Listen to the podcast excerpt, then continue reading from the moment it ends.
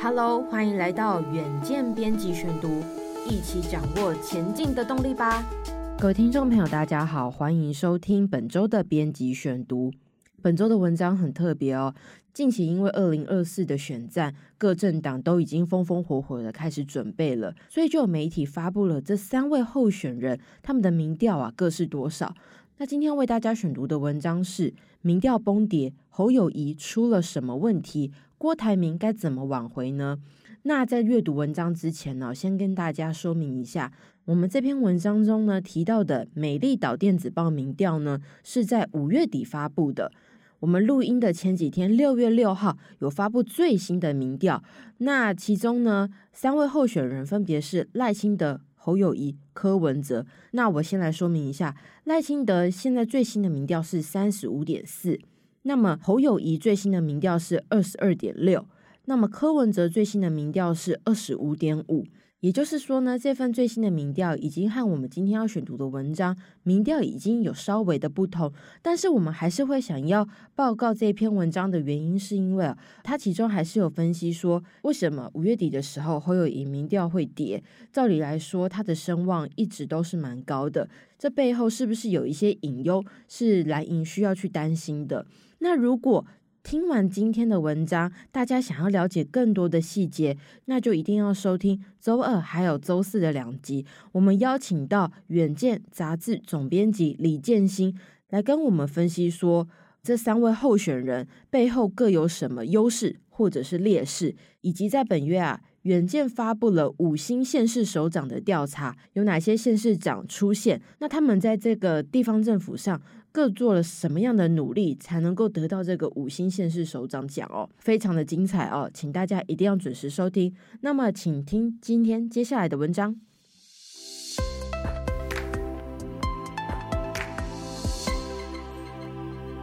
那么，总统大选正式开战。过去民调稳坐第二，还曾一度爬升第一的新北市长侯友宜，近年呢却出现满意度崩跌，也让党内出现侯下郭上的杂音。侯友谊是否会重演当年洪秀柱的换柱事件？近日呢，他到底出了什么问题？接下来请听详细的分析。近日啊，各媒体纷纷公布总统民调大选。侯友谊和柯文哲仅有微幅的差距，其中美丽岛电子报更显示，现阶段侯友谊支持已经滑落到十八点三 percent，这是五月底的民调哦。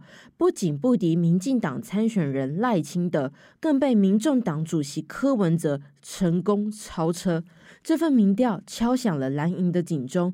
前立委邱毅在个人社群上指出，美丽岛电子报的董事长是吴子嘉，近日两度帮侯友谊举办见面会，两人关系良好。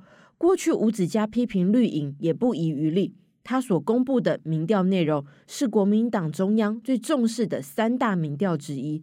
从获得国民党正式提名之后，侯友宜的声势不增反减。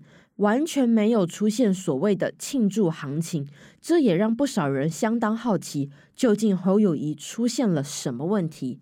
那么现阶段呢，侯友宜仍然以新北市长的身份呢代职参选，不少人认为侯友宜一下要兼顾市政，一下又要跑选举的行程，已经顾此失彼。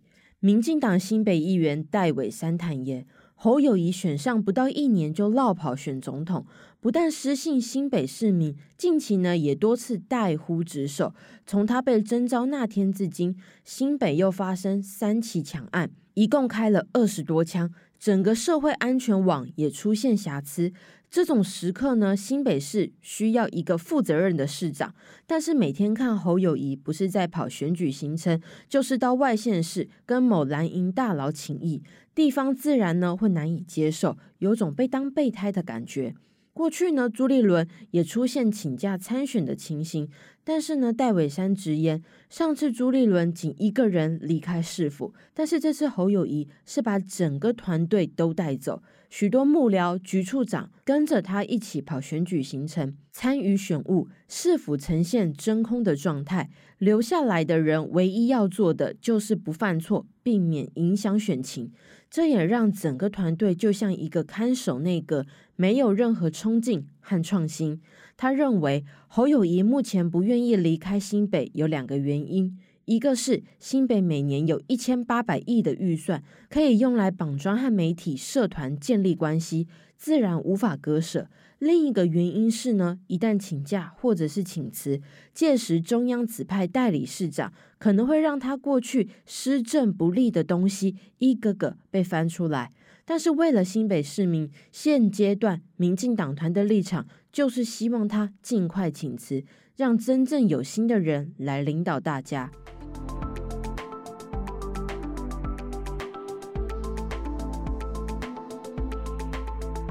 然而呢，从侯友宜出现的那一刻，国民党内的杂音始终没有停过。对侯友宜决策圈也有不少的批评。一位党内人士坦言，侯友宜有自己的决策圈，但是这些人过去未积极和党内建立关系，如今选举到了，情况依旧没有改善，就连最基本的与郭台铭修复关系都没有做到。这位人士认为，侯友宜选后应该积极向郭台铭释出善意。如今两人不但没有上演和解戏码，反而看到郭台铭和柯文哲越走越近。近期呢，两人更一同出席金门的活动，晚间呢还到海边散步，宣誓山盟海誓。最后只会让柯文哲的声势越来越强。国民党的立委李德维受访时，他就表示了。侯友谊刚参加五子嘉的相关活动，民调反而变低，选战还有很多可以改变的地方，让民调起起伏伏，找到对的人协助，会让侯市长的选情更好。他不会演了。国民党内外都有许多需要侯友谊面对和接触的问题，他需要更多的人协助，要找到对的人、好的人，找到错的人，民调就会下降。不管是副手、国政白皮书，都是一步步跟民众对话，这部分比较重要。那么呢，除了在外在条件，侯友谊的作风也遭到不少的质疑。邱毅就提及，先前台大政治系学生邀请三位总统候选人直球对决，实问实答，最后赖清德、柯文哲两个人都有到现场，唯独侯友谊缺席，等于被其他人比下去了，也在争取年轻人的选票上占了下风。侯友宜身边不具名的幕僚认为，过去稳扎稳打是他在政坛走到今天的优势，但是总统大选要面对更多镁光灯、更多的检验，应该要有更大的突破，否则声量只会越来越小。这位幕僚表示了，近期内部应该会针对策略进行调整，未来也会推出一系列的政策，让民众相当有感。民进党立委郑运鹏则认为，国民党在新北有一定的基本盘，侯友谊就是靠着这个撑着，倒不是有特别满意的政绩。他认为侯友宜不是有魅力的政治领袖，对政策议题呢也不了解，特别是外交、两岸、经济等等，质疑他可能会经不起考验。目前距离选战还有七个月的时间，虽然一时民调仅供参考，但是对于侯友宜来说却是一大警讯。若不赶紧调整政策，这场选战可能会越打越辛苦。以上就是今天的编辑选读。如果你想要了解更多细节，一定要收听接下来的两集，为您剖析二零二四更多的议题焦点。